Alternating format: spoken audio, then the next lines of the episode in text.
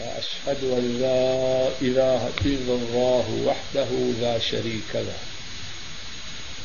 وأشهد أن محمدا عبده ورسوله صلى الله عليه وسلم.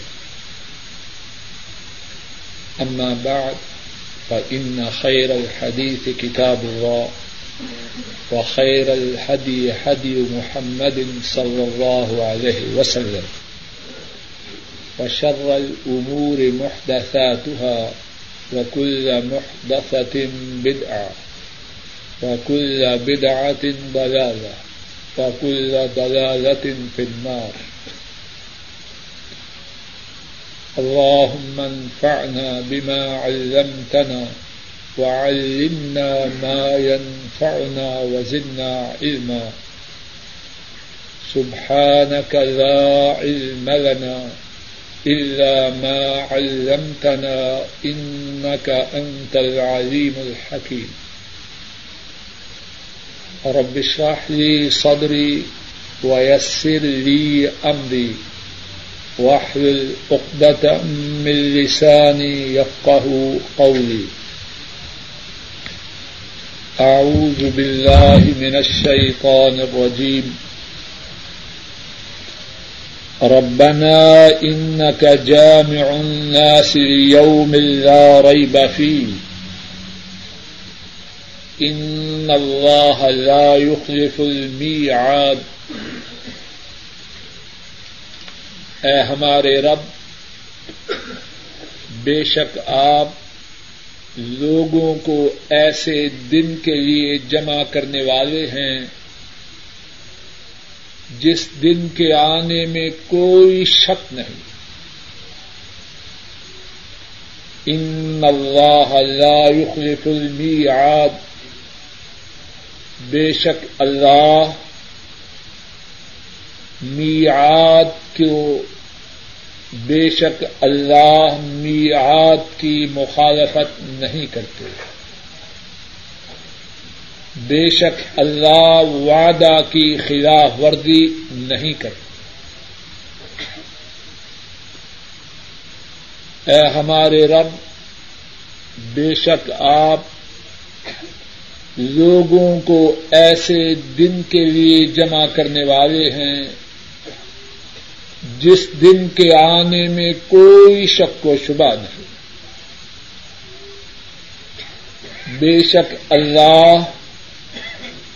اپنے بے شک اللہ وعدہ کی خلاف ورزی نہیں کرتے۔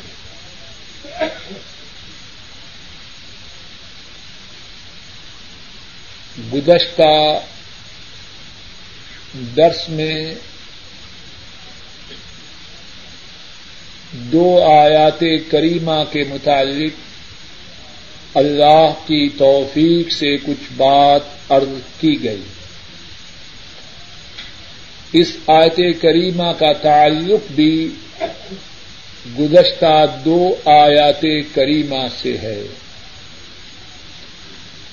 گزشتہ درس میں ذکر کی گئی پہلی آیت کریمہ میں اللہ نے پختہ علم والوں کے متعلق بتلایا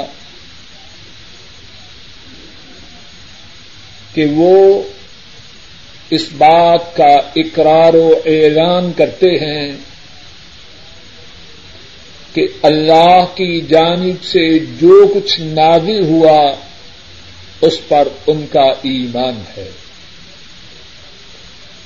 اور گزشتہ درس میں جس دوسری آیات کریمہ کے متعلق کچھ گفتگو ہوئی، اس میں پختہ علم والوں کی اس دعا کا ذکر ہے۔ ربنا لا تزغ قلوبنا بعد اذ هديتنا وهب لنا من لدنك رحمة انك انت الوهاب اے ہمارے رب، آپ نے جب ہماری رہنمائی فرمائی، ہمیں ہدایت عطا فرمائی تو اس کے بعد ہمارے دلوں کو ٹیرا نہ کرنا۔ اور اپنی طرف سے ہمیں رحمت عطا فرمانا، بے شک آپ بہت زیادہ عطا فرمانے والے ہیں۔ آج کے درس میں اس کے بعد والی جو آیت کریمہ پڑھی ہے، اس میں بھی اللہ رب العزت نے پختہ علم والوں کی جو اللہ سے ایک دوسری دعا ہے، اس کا ذکر فرمایا ہے۔ اور وہ کیا ہے؟ اور وہ جو آج کی آیت کریمہ جو پڑھی گئی ہے، اس میں بھی اللہ مالک الملک نے پختہ علم والوں کی کہی ہوئی ایک بات کا ذکر فرمایا ہے۔ اور وہ بات کیا ہے؟ پختہ علم والے اس بات کا اقرار و اعلان کرتے ہیں۔ اور اپنے اللہ کو مخاطب کر کے کہتے ہیں، ربنا ان کا جامع الناس ليوم لا ريب فيه اے ہمارے رب، بے شک آپ لوگوں کو ایسے دن کے لیے اکٹھا کرنے والے ہیں جس دن کے آنے میں کوئی شک و شبہ نہیں۔ ان اللہ لا يخلف المیعاد۔ بے شک اللہ اپنے وعدہ کی خلاف ورزی نہیں کرتے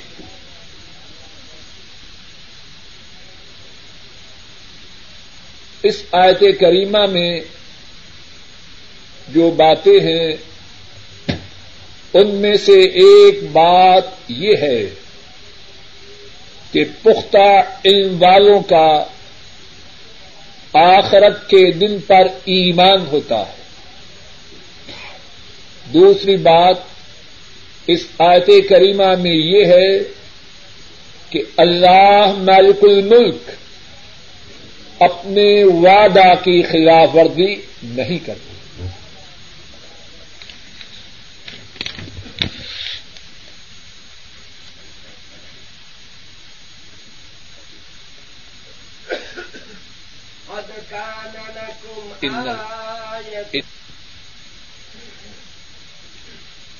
ان الذين كفروا لن تغني عنهم اموالهم ولا اولادهم من الله شيئا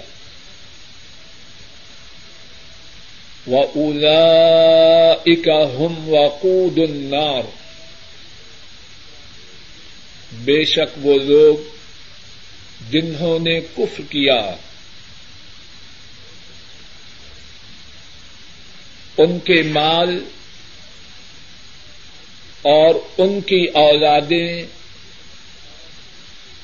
اللہ کے ہاں ان کے کسی کام نہ آ سکیں گے اور یہی لوگ ہیں آگ کا ایندھن۔ بے شک وہ لوگ جنہوں نے کف کیا، ان کے مال اور ان کی اولادیں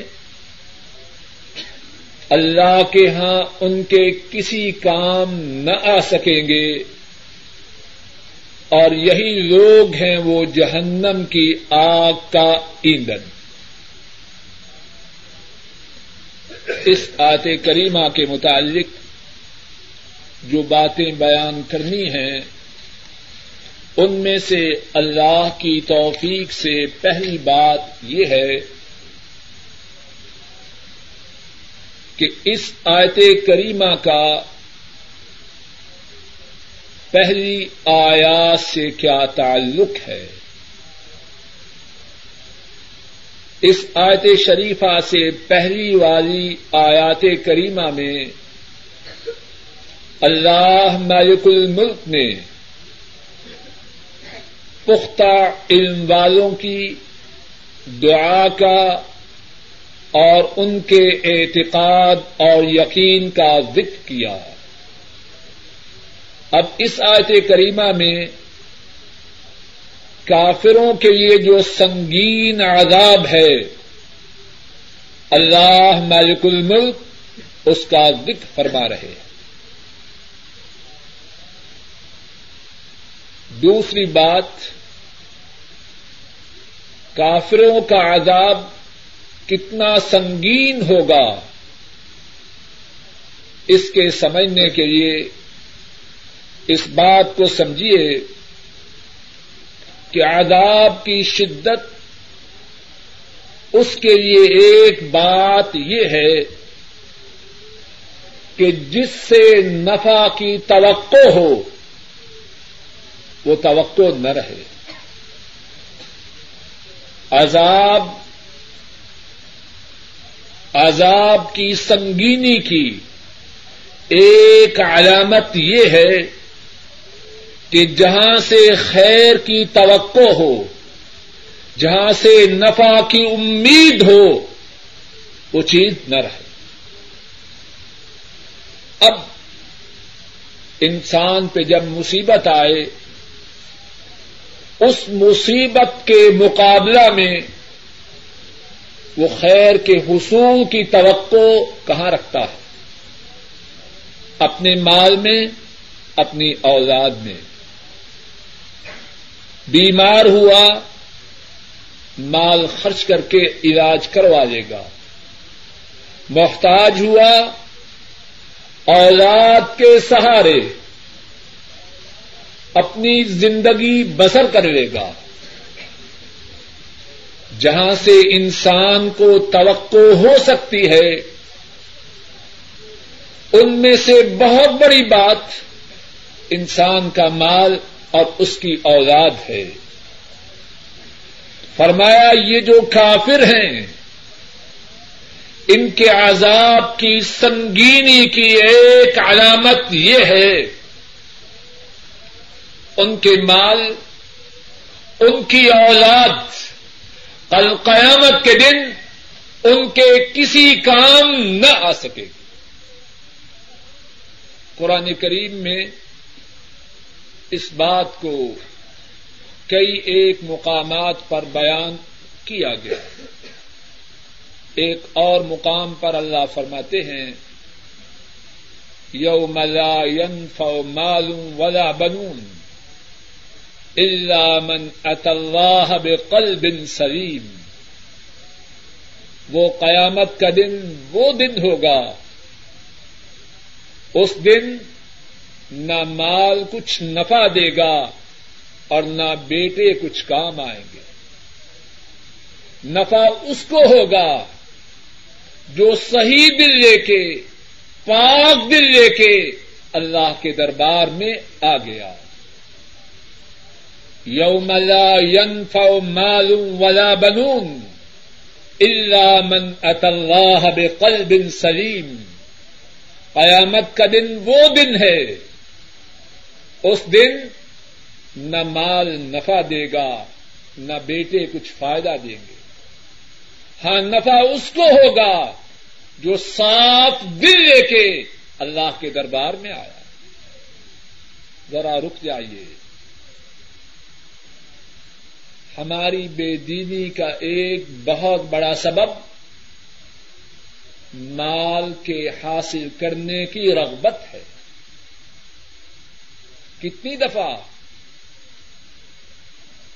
دین سے ہٹتے ہیں، دین میں کمزور ہوتے ہیں، کس لیے؟ مال کی خاطر۔ اور دین میں کمزوری کا ایک اور سبب ہماری اولاد ہے۔ کہتے ہیں، کیا کریں جی؟ اگرچہ رزق حرام ہے، کیا کریں؟ اولاد کی پرورش کرنی۔ بے دینی کے بہت بڑے اسباب میں سے ایک سبب مال کے حصول کی رغبت ہے اور ایک دوسرا سبب اولاد کو فائدے کا پہنچانا ہے۔ یہ دو سبب جو ہم میں سے بہت سے لوگوں کو دین سے دور کرتے ہیں۔ کیا کل قیامت کے دن ہمارے کسی کام آ سکیں گے؟ فرمایا، یوم لا ينفع مال ولا بنون۔ الا من اتى الله بقلب سلیم فرمایا، اس دن نہ مال نفع دے گا، نہ بیٹے کسی کام آئیں گے، مگر جو صاف دل لے کے اللہ کے حضور حاضر ہوا۔ ایک اور مقام پر ارشاد فرمایا، المال والبنون زینت الحیات الدنیا۔ والباقیات الصالحات خیر عند ربک ثوابا۔ فرمایا، مال اور بیٹے، دنیا کی زینت ہے۔ اور دنیا یہ آرزی ہے، ناپائیدار ہے، فانی ہے یا دائمی اور ابدی ہے۔ جب دنیا ناپائیدار ہے دنیا فانی ہے، دنیا ختم ہو جانے والی ہے، تو اس کی جو زینت ہے، وہ کب دائمی ہو سکتی ہے؟ والباقیات الصالحات خیر عند ربک ثوابا۔ اور نیک اعمال باقی رہنے والے، وہ اپنے ثواب کے اعتبار سے تیرے رب کے ہاں اچھے ایک اور مقام پر ارشاد فرمایا، کل قیامت کے دن اللہ فرمائیں گے، وَلَقَدْ جِئْتُمُونَا فُرَادًا كَمَا خَلَقْنَاكُمْ، وَلَقَدْ جِئْتُمُونَا فُرَادًا كَمَا خَلَقْنَاكُمْ أَوَّلَ مَرَّةٍ، وَتَرَكْتُمْ مَا خَوَّلْنَاكُمْ وَرَاءَ ظُهُورِكُمْ اور بے شک تم ہمارے پاس تنہا آئے ہو۔ ریال جو تم نے اکٹھے کیے، ڈالر جو تم نے جمع کیے، مکان، دکانیں، فیکٹریاں کوٹیاں جو تم نے بنائی اور ہمیں ناراض کر کے بنائی، دین کی مخالفت کر کے بنائی، کہاں ہے وہ سب کچھ؟ ولقج تمونا فرادا۔ بے شک تم آئے ہو ہمارے پاس تنہا۔ نہ مال و دولت ہے، نہ سونا و چاندی ہے، نہ ڈالر ہے، نہ پاؤنڈ ہے، نہ ریال ہے، نہ روپے ہیں۔ کچھ بھی نہیں۔ وَلَقَدْ جِئْتُمُونَا فُرَادًا كَمَا خَلَقْنَاكُمْ أَوَّلَ مَرَّةٍ۔ جس طرح ہم نے پہلی دفعہ تمہیں پیدا کیا کہ تمہارے بدن میں لباس بھی نہ تھا، اسی طرح آج ہمارے سامنے آئے۔ و ترک تم ماں خول ناکم ورا ظہورکم اور جو کچھ ہم نے تمہیں دنیا میں دیا، وہ سارا کچھ اپنے پیچھے چھوڑ کے آئے۔ تو بات یہ کہہ رہا ہوں، عذاب کی سنگینی کا ایک پہلو یہ ہے، جہاں سے خیر کی توقع ہو، جہاں سے نفع کی امید ہو، وہ چیز باقی نہ رہے۔ اور خیر اور نفع کی سب سے زیادہ توقع انسان جن چیزوں سے کر سکتا ہے، وہ اس کا کمایا ہوا مال اور اس کی اولاد ہے۔ جب کل قیامت کے دن اپنا کمایا ہوا مال نفع نہ دے گا، اپنی جنم دی ہوئی اولاد کسی کام نہ آئے گی۔ اور کوئی چیز اسے کیا نفع دے گی؟ نفع دے گی تو کیا بات دے گی؟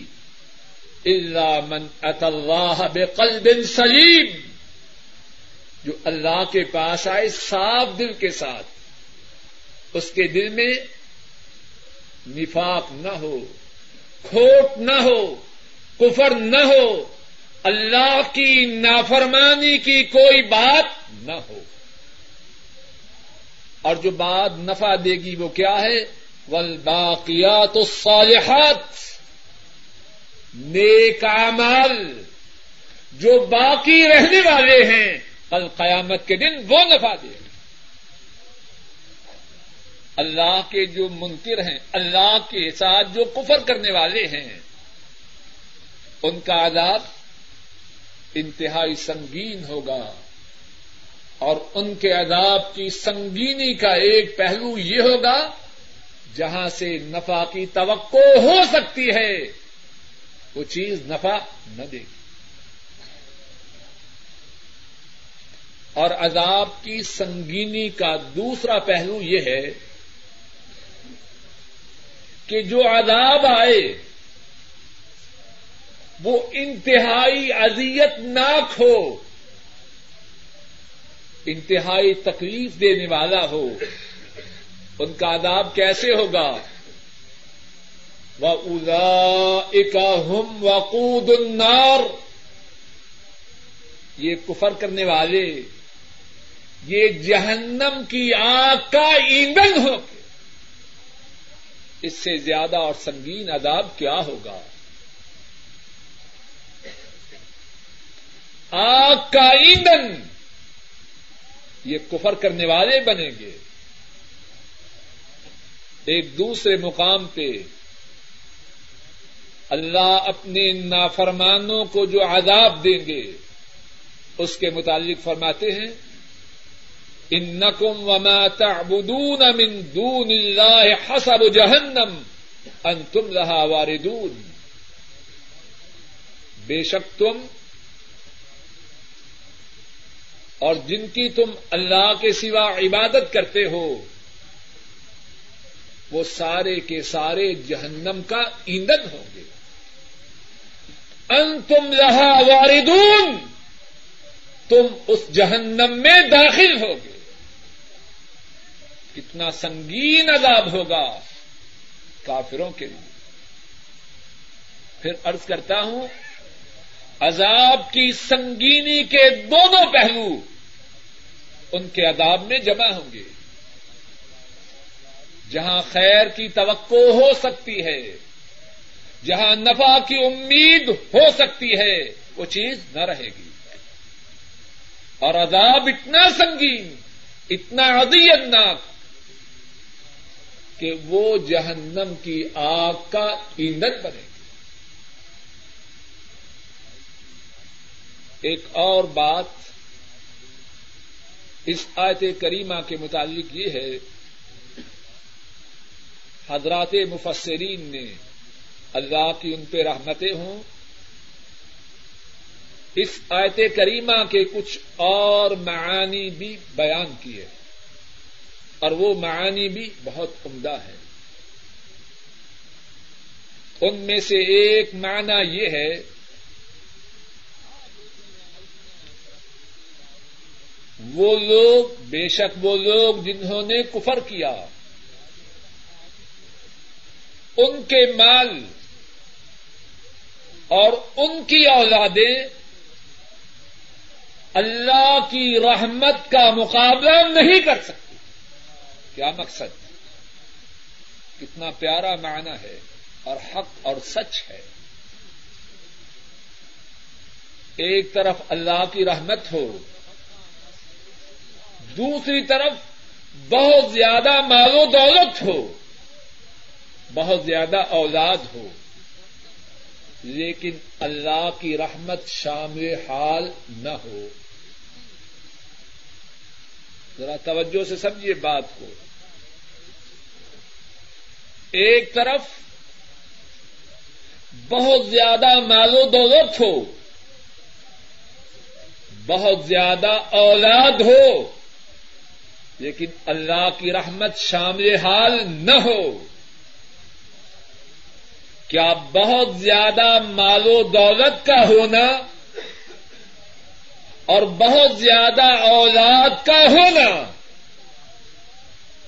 اللہ کی رحمت کے مقابلہ میں کوئی حیثیت رکھتا ہے؟ بولیے۔ ذرا بات کو مثال سمجھیے۔ ایک آدمی اربوں کا مالک ہے۔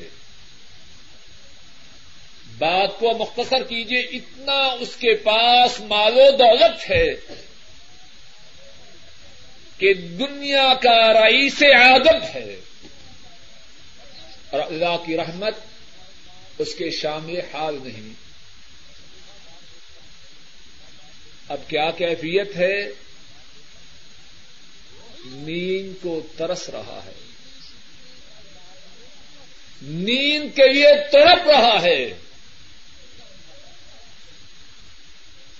نیند میسر نہیں۔ کبھی ٹیبلٹس لے رہا ہے، کبھی انجیکشن لے رہا ہے اور کبھی کچھ پی رہا ہے۔ کیا اس کا مال و دولت اللہ کی رحمت کے مقابلہ میں کوئی حیثیت رکھتا؟ اس کے پاس صرف دو وقت کی روٹی کے پیسے ہوتے دو وقت نہیں، ایک وقت کی روٹی کے پیسے ہوتے ایک وقت کھاتا، ایک وقت بھوکا رہتا، لیکن اطمینان کی نیند سوتا۔ اللہ کی رحمت سے دونوں میں سے زیادہ خوش نصیب کون ہے بولیے، جو اطمینان کی نیند سوئے۔ ایک بہت زیادہ مال و دولت اور بہت زیادہ اولاد والا ہے۔ لیکن اللہ کی رحمت سے محروم ہے۔ اب اس کی اولاد، جن کی تعداد بہت زیادہ ہے، اس کے لیے ذلت و رسوائی کا سبب بن رہی ہے۔ کوئی نشہ آور چیزوں کا عادی ہے۔ اور بچیوں میں سے کوئی غلط انداز سے اپنے تعلقات قائم کیے ہوئے ہیں۔ اب یہ بہت زیادہ اولاد اللہ کی رحمت کے مقابلہ میں کوئی حیثیت رکھتی۔ ان الذین کفروا لن تغنی عنہم اموالہم ولا اولادہم من اللہ شیئا اللہ کی رحمت کے مقابلہ میں مال و دولت کی اور اولاد کی کیا حیثیت ہے؟ لیکن بات یہ ہے، ہم میں سے بہت سے اس حقیقت کو بھولے ہوئے۔ کیا ہم میں سے بہت سے ساتھیوں کا ٹارگٹ یہ نہیں مال و دولت آ جائے۔ اللہ کی رحمت آتی ہے تو ٹھیک ہے، نہیں آتی تو ہمارا ووٹ، ہماری پریفرنس کیا ہے؟ بولیے، مال و دولت کا حصول۔ اللہ منشا اللہ اس سبق کو، اس حقیقت کو یاد رکھیے۔ اللہ کی رحمت سے محروم ہو کے کتنا زیادہ مال و دولت مل جائے، اس کی کوئی حیثیت نہیں۔ رب کعبہ کی قسم، اس کی کوئی حیثیت نہیں۔ حیثیت کیا ہوگی؟ حیثیت کیا ہوگی؟ جو مال و دولت مل جائے کیا وہ اطمینان قلب دے سکتا ہے؟ کیا وہ ذہنی سکون مہیا کر سکتا ہے؟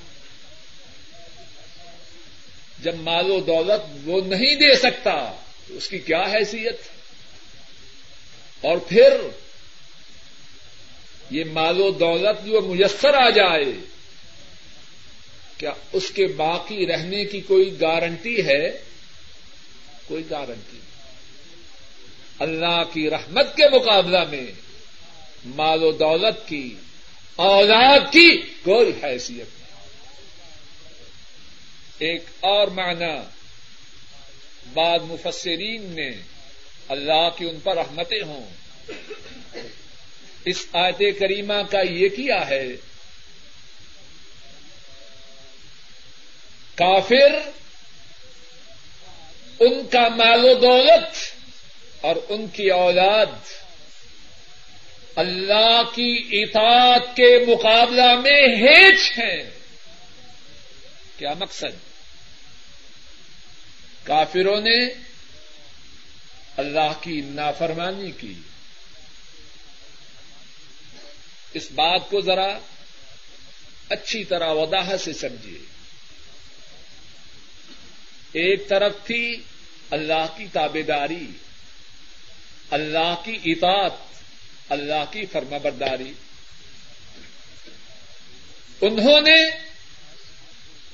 اللہ کی غلامی سے، اللہ کی اطاعت و تابے داری سے اعراض کیا۔ اور اس کے مقابلہ میں ترجیح دی، مال و دولت کو، اولاد کو۔ اس آیت کریمہ میں اللہ اس حقیقت کو بیان فرما رہے ہیں۔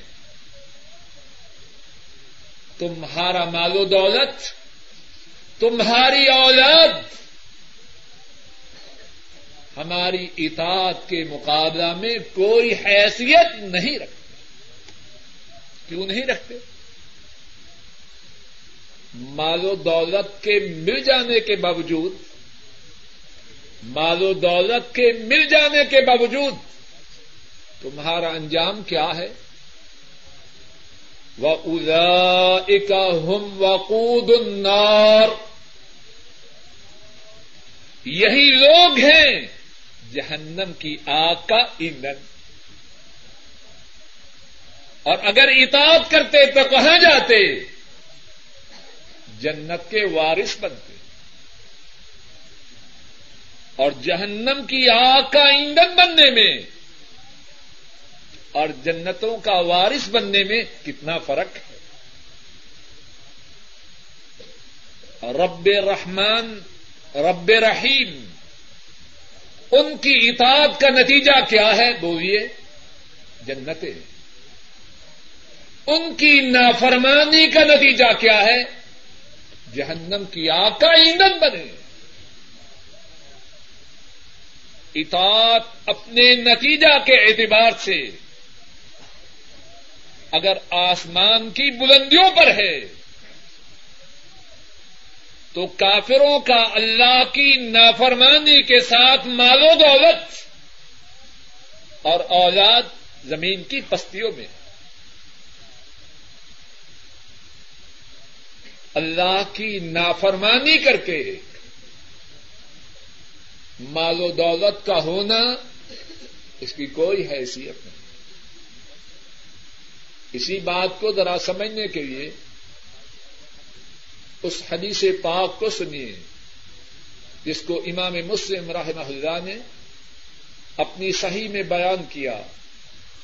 حضرت انس رضی اللہ تعالی ان اس حدیث کو روایت کرتے ہیں۔ رسول رحمت صلی اللہ علیہ وسلم فرماتے ہیں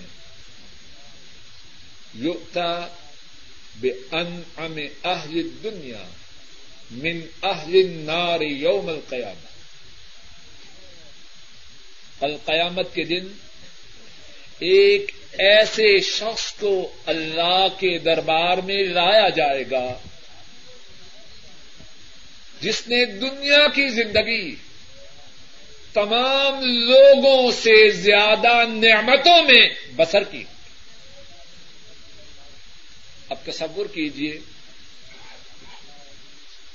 اس کی عمارات، اس کے بنگلے، اس کی کوٹیاں اس کی زمینیں کتنی زیادہ بات سمجھ میں آ رہی ہے کہ نہیں؟ پیچھے سے آواز دے وہ شخص لایا جائے گا جتنے انسان ہیں، ان تمام انسانوں میں سے اس نے سب سے زیادہ نعمتوں میں زندگی بسر کی۔ اور غور کیجیے صرف اس زمانے کے انسان نہیں، آدم علیہ السلام سے لے کر قیامت تک جتنے انسان آ چکے ہیں اور آئیں گے، ان تمام سے زیادہ اس نے نعمتوں میں زندگی بسر کی۔ لیکن ہوگا وہ اللہ کا نافرمان۔ اطاعت اس کے دامن میں نہ ہوگی۔ اللہ کی غلامی اس سے محروم ہوگا۔ فایوس باغو فنار سب اسے ایک لمحہ کے لیے جہنم کی آگ میں ڈالا جائے گا، پھر نکالا جائے گا، اور اس سے پوچھا جائے گا،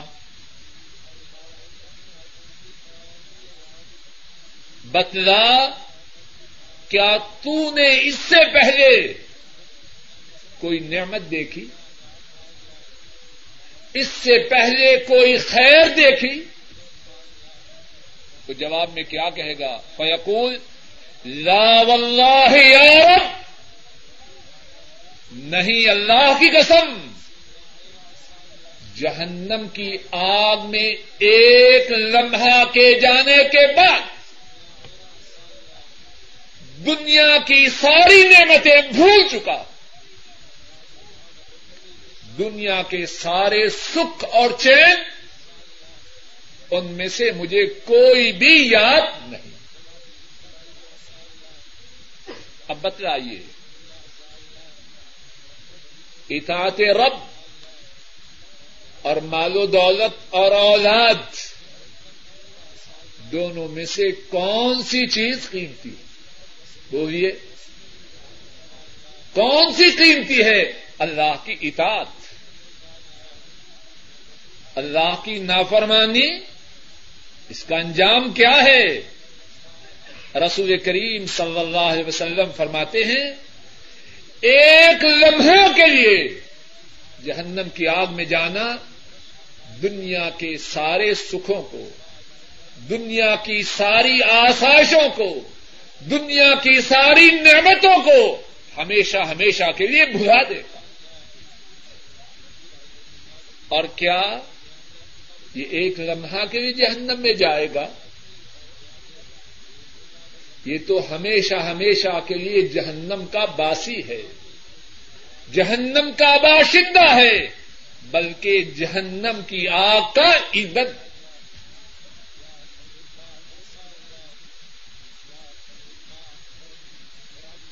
مجھے اور آپ سب کو کہنے اور سننے کا مقصد تو یہ ہے، ہم سب کو جب بھی اللہ کی نافرمانی کے لیے ہمیں شیطان اکسائے یا کوئی انسان اکسائے یا ہمارا نفس شریرا اکسائے تو فوراً اس بات کو سامنے لائیں۔ اللہ کی اطاعت کو چھوڑ کے انجام کیا ہوگا؟ کتنا مال مل جائے؟ کتنی اولاد مل جائے۔ اللہ کی نافرمانی کا انجام۔ ہم وقود النار۔ جہنم کی آگ کا ایندھن بننا ہے۔ اور عقلمند آدمی وہ سودا نہیں کرتا جو خسارے کا ہو۔ وہ سودا نہیں کرتا جس میں نقصان ہو۔ تو یہ سودا کیسے کرے؟ جس میں ہمیشہ ہمیشہ کی بربادی۔ کدا بے آج فراؤ کدا بے آج فراؤ نہ ولدین امن قبل كذبوا بآياتنا فأخذهم الله بذنوبهم۔ والله شديد العقاب۔ كدأب آل فرعون والذين من قبلهم. كذبوا بآياتنا فأخذهم الله بذنوبهم. والله شديد العقاب. آل فرعون کی عادت کی طرح. اور وہ لوگ جو ان سے پہلے تھے انہوں نے ہماری آیات کی تقزیب کی۔ بس اللہ نے ان کے گناہوں کی وجہ سے، ان کی گرفت کی۔ اور اللہ سخت سزا والے ہیں۔ آل فرعون کی عادت کی طرح۔ اور وہ لوگ جو ان سے پہلے تھے۔ انہوں نے ہماری آیات کی تقدیب کی۔ بس اللہ نے ان کے گناہوں کی وجہ سے ان کی گرفت کی۔ اور اللہ سخت سزا والے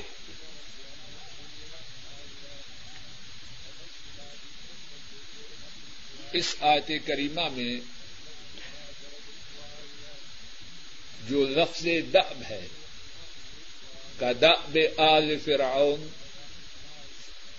جو لفظ دب ہے، مفسرین نے اللہ کی ان پر رحمتیں ہوں۔ اس لفظ کے ایک سے زیادہ معانی بیان کیے۔ اور ہر معنی ہی بہت عمدہ ہے۔ مفسرین کرام نے جو معانی بیان کیے ہیں، ان میں سے ایک معنی یہ ہے کہ ان کی عادت کفر میں، آل فرعون اور ان سے جو پہلے لوگ تھے، ان کی عادت کی طرح۔ کیا مقصد؟ رسول کریم صلی اللہ علیہ وسلم اور ایمان والوں کو بتلایا جا رہا ہے، آپ کے زمانہ مبارک میں یہ لوگ جو آپ کی تقزیب کر رہے ہیں، آپ کو جھٹلانے کی کوشش کر رہے ہیں، یہ کوئی نئی بات نہیں۔ کداب آل فرعون والذین من قبلہم یہی عادت تھی۔ اللہ کے رسولوں کی بات کو نہ ماننے کی، ان کو جھٹلانے کی۔ یہی عادت تھی، یہی طریقہ تھا، یہی دستور تھا، یہی شیوا تھا آل فرعون کا اور ان سے پہلے جو لوگ تھے۔ ایک معنی یہ ہے۔ دوسرا معنی کداب آل فرعون والذین من قبلہم۔ اے رسول کریم صلی اللہ علیہ وسلم، آپ کی مخالفت میں یہ جو جد و جہد کر رہے ہیں، یہ جو کوششیں کر رہے ہیں اللہ کے نافرمانوں کی طرف سے یہ کوئی نئی بات نہیں۔ ان سے پہلے اسی طرح آج فرعون اور دوسرے پیغمبروں کی تقزیم کرنے والے لوگ، ان سے پہلے وہ بھی اسی طرح حق کے مقابلہ میں، حق کو مٹانے کے لیے، حق کو دبانے کے لیے حق کو ختم کرنے کے لیے اسی طرح کوششیں کرتے ہیں اس کے علاوہ مفسرین کرام نے اور معانی بھی اس لفظ دب کے بیان کیے ہیں۔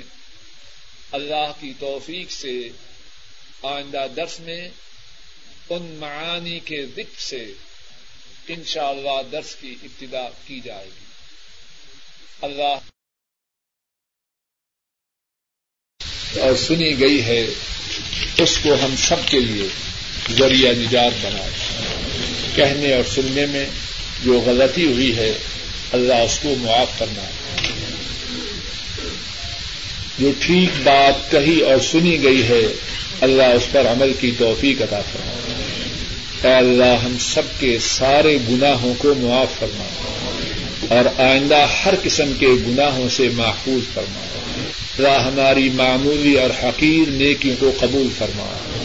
اور آئندہ زیادہ سے زیادہ نیکیاں کرنے کی توفیق عطا فرما۔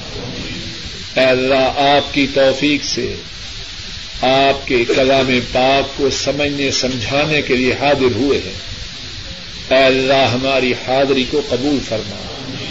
اور اے اللہ، جب تک آپ ہمیں زندہ رکھیں، اپنے کلام پاک کے سمجھنے اور سمجھانے کے لیے نیک مجلسوں میں شرکت کی توفیق عطا فرماتے رہے اے اللہ اس عظیم نعمت سے ساری زندگی محروم نہ فرما اے اللہ، اس عظیم نعمت سے مرتے دم تک محروم نہ فرمانا اے اللہ، ہمیں، ہماری اولادوں کو، ہمارے بہن بھائیوں کو، ہمارے و قارب کو اور سارے اہل ایمان کو یہ نعمت زیادہ سے زیادہ ادا فرما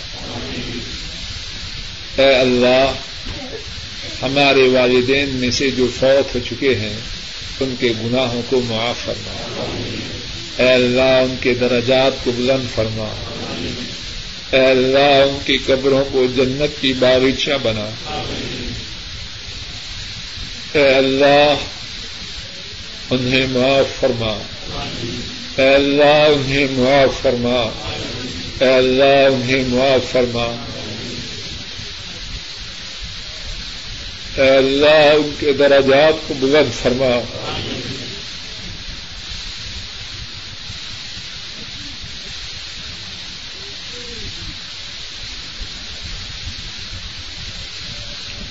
اے اللہ ان کے دراجات کو بلند فرما۔ اے اللہ ان پہ رحم فرما۔ اے اللہ ان پہ رحم فرما۔ اے اللہ ہمارے بوڑھے ماں باپ میں سے جو زندہ ہیں، ان پہ رحم فرما۔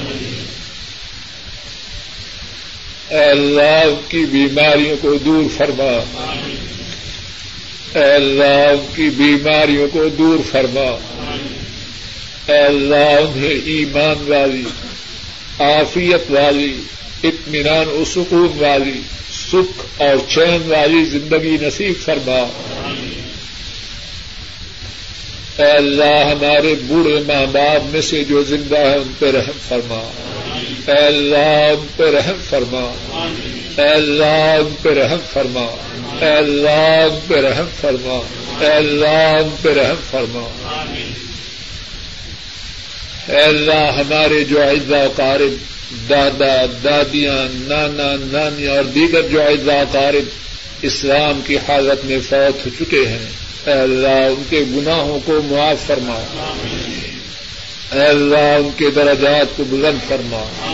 اے اللہ، ان کی قبروں کو جنت کی باغیچہ بنا۔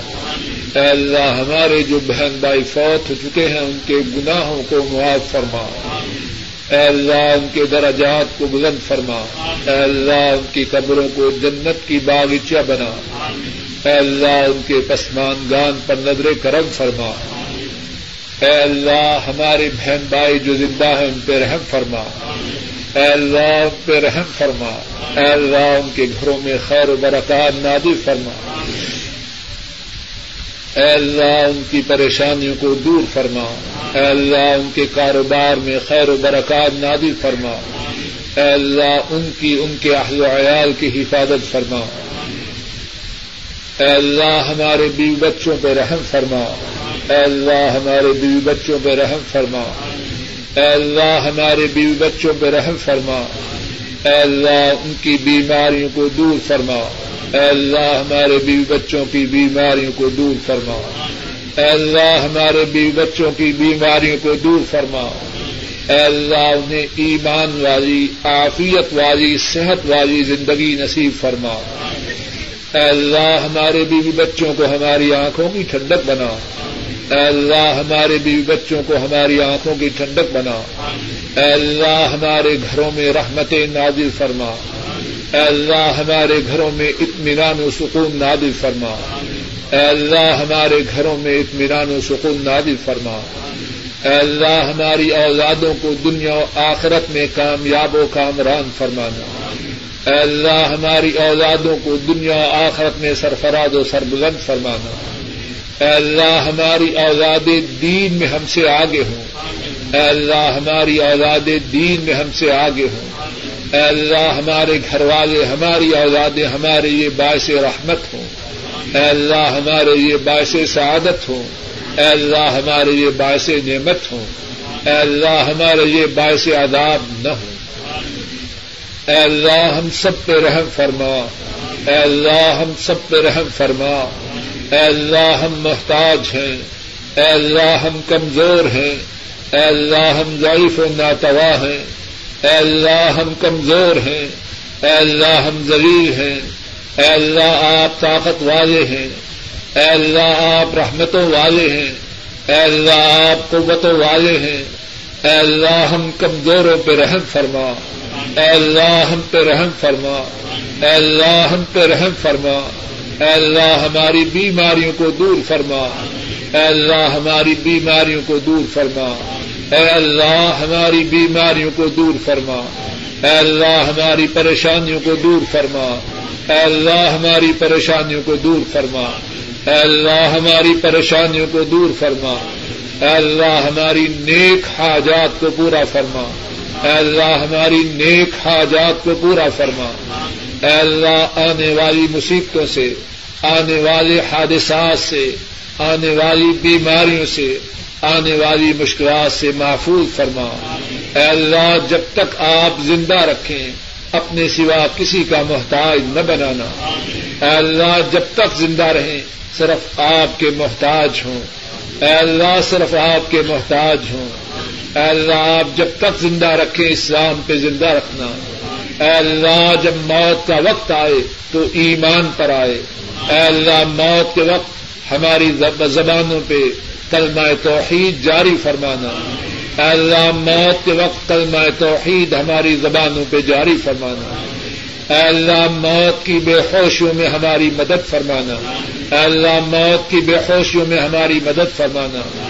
اے اللہ، قبر کے عذاب سے محفوظ فرمانا۔ اے اللہ، محشر کے دن کی ذلت و رسوائی سے محفوظ فرمانا۔ اے اللہ، رسول کریم سے سم کے حوض کوثر سے پانی نصیب فرمانا۔ اے اللہ، آپ صلی اللہ علیہ وسلم کی شفاعت نصیب فرمانا۔ اے اللہ، جنت الفردوس میں داخل فرمانا۔ اے اللہ، جنت الفردوس میں اپنا دیدار نصیب فرمانا۔ اے اللہ، رسول کریم صلی اللہ علیہ وسلم کی صحبت عطا فرمانا۔ اے اللہ ساری امت پہ رحم فرما۔ اے اللہ ساری امت پہ رحم فرما۔ اے اللہ امت کے مظلوموں کی مدد فرما۔ اے اللہ ظالموں کو تباہ و برباد فرما۔ اے اللہ سعودی عرب کی حفاظت فرما۔ اے اللہ سعودی عرب کی حفاظت فرما۔ اے اللہ شریروں کو تباہ و برباد فرما۔ اے اللہ شریروں کو تباہ و برباد فرما۔ اے اللہ سارے عالم اسلام کی حفاظت فرما۔ اے اللہ سارے عالم اسلام کی حفاظت فرما۔ اے اللہ سارے عالم اسلام کی حفاظت فرما۔ اے اللہ سارے عالم اسلام کو شریروں کے شرور و فتن سے محفوظ فرما۔ اے اللہ شریروں کو تباہ و برباد فرما۔ اے اللہ امت کی مدد فرما۔ اے اللہ امت کی مدد فرما۔ اے اللہ امت کی مدد فرما۔ اے اللہ کائنات کی تمام مظلوم مسلمانوں کی مدد فرما۔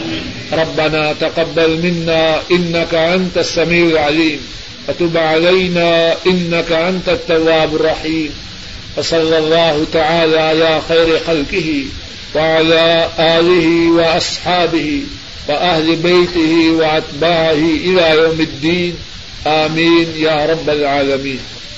ایک سوال یہ ہے اور اچھا سوال ہے۔ بعض لوگ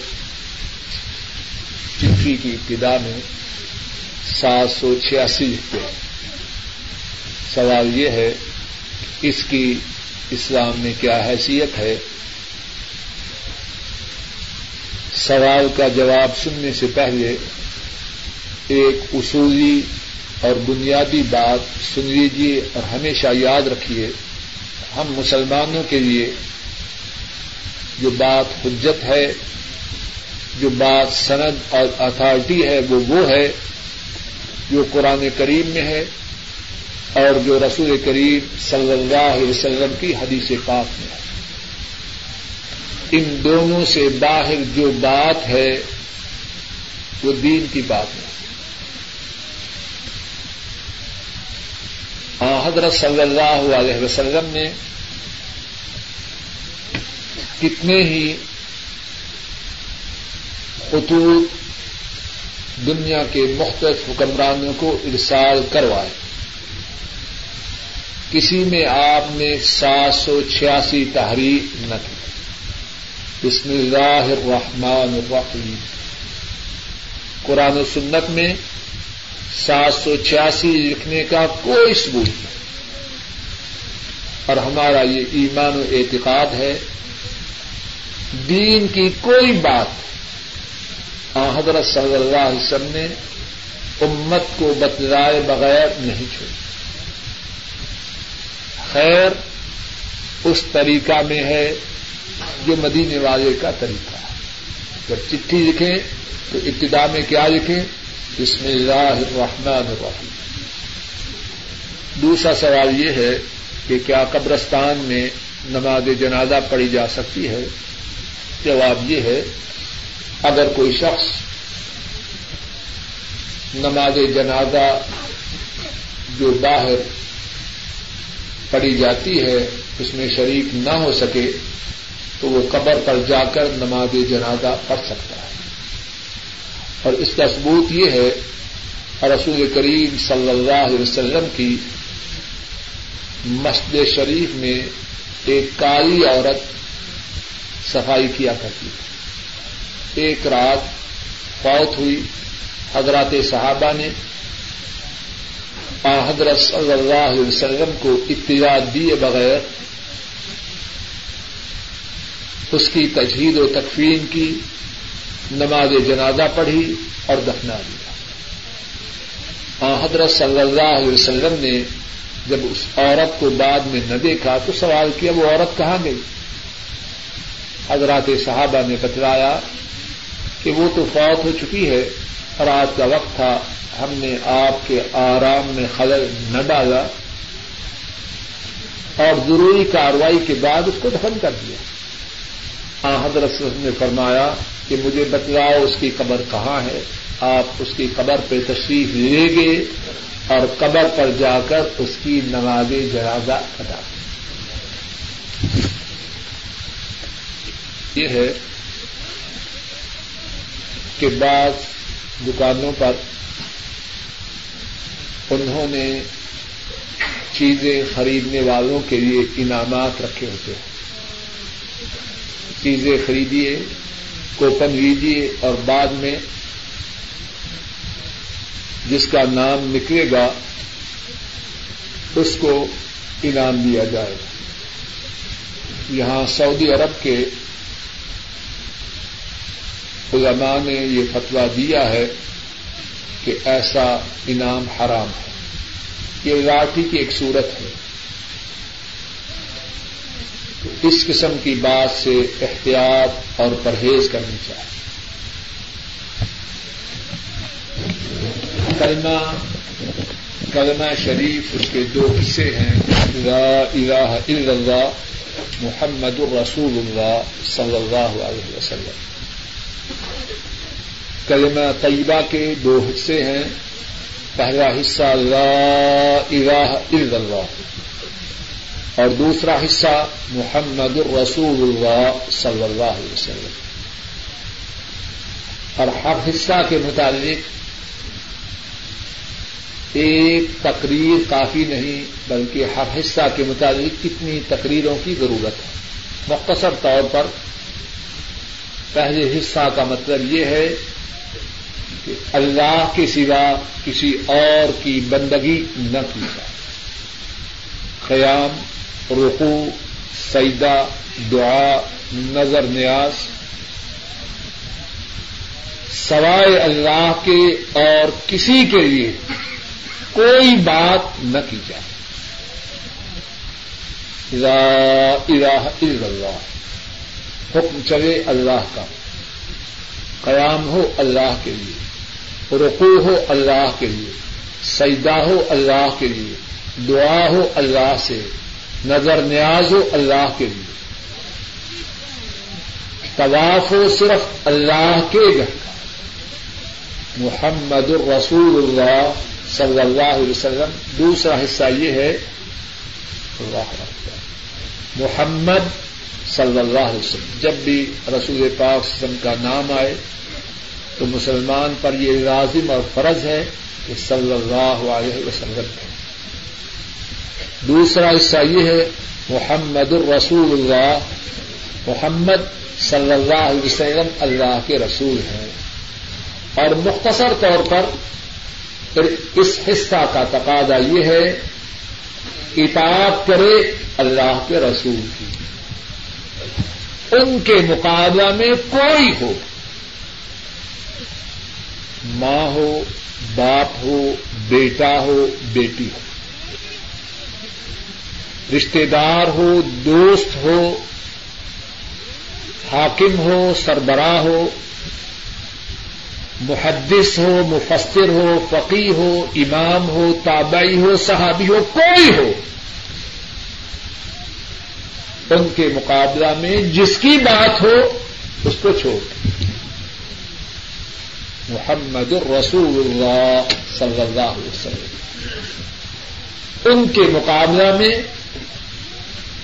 ساری مخلوق میں سے کسی کی بات نہ چلے۔ اس بات کو سمجھنے کے لیے سن لیجیے ابو بکر صدیق رضی اللہ تعالی عنہ، ان کے پاس ایک چوری کرنے والا لایا جاتا ہے۔ اس نے پہلے دو دفعہ چوری کی۔ پہلی چوری میں اس کا ہاتھ کاٹا گیا، دوسری چوری میں اس کا پاؤں کاٹا گیا۔ اب تیسری چوری میں لایا گیا۔ عمر حضرت ابو بک رضی اللہ تعالی عنہ امت میں سے، امت کے لیے سب سے زیادہ رحم دل ہے۔ رسول کریم صلی اللہ علیہ وسلم فرماتے ہیں، ارحم امتی بے امتی ابو بک میری امت میں سے امت پر سب سے زیادہ شفقت کرنے والا میرا ساتھی ابو بکر ہے، رضی اللہ تعالی۔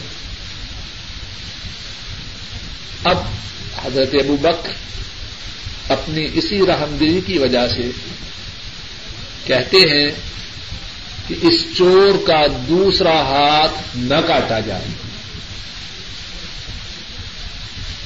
وہی عمر فاروق رضی اللہ تعالی ان تشریف فرما عرض کرتے ہیں اسنت الید اے اللہ کے رسول کے خلیفہ، اللہ کے رسول کی سنت یہ ہے اگر چور تیسری مرتبہ چوری کرے، اس کا دوسرا ہاتھ کاٹا جائے۔ حضرت ابو بک رضی اللہ تعالی فوراً اپنے فیصلہ سے رجوع کرتے ہیں۔ اپنے فیصلہ کو منسوخ کرتے ہیں۔ اور فرماتے ہیں، جو سنت ہے، ابو بک اس کے سامنے سر تسلیم خم کرتا بات کو سمجھ لیجیے ایک ہی مثال سے ذرا بات کو سمجھ لیجیے محمد الرسول اللہ صلی اللہ علیہ وسلم۔ محمد اللہ کے رسول ہیں۔ ان کے مقابلہ میں کسی کی نہ چلے گی۔ کوئی ہو۔ رب کعبہ کی قسم۔ رب کعبہ کی قسم۔ رب کعبہ کی قسم۔ اگر ان کے مقابلہ میں کسی کی بات چل سکتی تو وہ صدیق تھے۔ تو وہ صدیق تھے۔ کیوں؟ نبی کریم صلی اللہ علیہ وسلم کے مکہ کے ساتھی، ہجرت کے ساتھی، غار کے ساتھی۔ آپ صلی اللہ علیہ وسلم اپنی زندگی میں انہیں اپنے مسلح پہ کھڑا کریں۔ اور ان کے متعلق اور عمر فاروق رضی اللہ تعالی عنہما کے متعلق فرمائیں، یہ میری آنکھیں اور میرے کان ہیں۔ مسم اول بسر صدیق و فاروق میری آنکھ اور میرے کان۔ اور فرمائیں کہ جس جس نے مجھ پہ احسان کیا، میں اس کے احسانات کا بدلہ چکا چکا اس کے احسانات کا بدلہ دے چکا ہوں، لیکن صدیق کے مجھ محمد پر صلی اللہ علیہ وسلم۔ مجھ محمد پر اتنے احسانات ہیں کہ میں اس کے احسانات کا بدلہ نہیں دے سکتا۔ اللہ ہی اس کے احسانات کا بدلہ اسے دے گی۔ لیکن یہی صدیق، جب ان کی بات محمد الرسول اللہ صلی اللہ علیہ وسلم کی بات سے ٹکرائے تو چلے گی یا ختم ہو جائے گی؟ بولیے، اونچی آواز سے بولیے۔ جب ان کی بات ختم ہو جائے گی اور کون ہے کہ مدینے والے کے فرمان کے آنے کے بعد اس کی بات باقی رہے؟ کوئی۔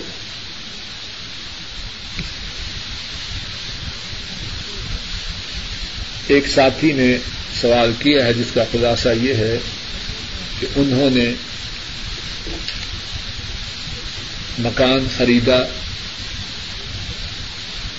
اور انہیں شک میں ڈالا گیا کہ یہ مکان قبرستان کی جگہ میں تعمیر کیا گیا۔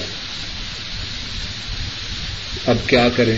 جواب یہ ہے قبرستان کے لیے جو جگہ مخصوص ہو، وہاں مکان تعمیر نہیں کرنا چاہیے۔ قبرستان کے لیے جو جگہ مخصوص ہو، وہاں مکان تعمیر نہیں کرنا چاہیے۔ دوسری بات اس سوال کے حوالہ سے یہ ہے کہ شک کی وجہ سے وہن میں بھی نہیں پڑنا چاہیے۔ بات تب ہے کہ جب یقینی طور پر ثابت ہو۔ شک تو آدمی کو ویسے بھی ہر چیز میں آ سکتا ہے شک کی بنیاد پہ بات نہیں، اگر یقینی طور پہ یہ بات ثابت ہو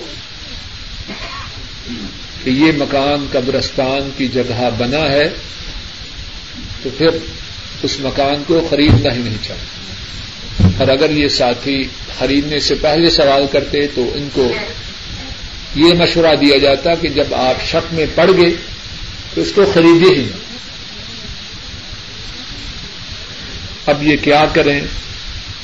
اللہ عالم شاید کوئی فتوا نہیں مشورتن بات ہے کہ اگر معاملہ شک کا ہے اور انہوں نے خریدا ہے، میں کچھ کہنے کی پوزیشن میں نہیں۔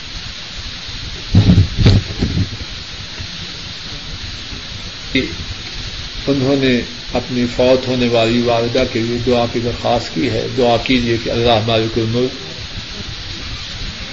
ان کی والدہ کے گناہوں کو معاف کرے، درجات کو بلند کرے اور قبر کو جنت کی باغیچی بنائے۔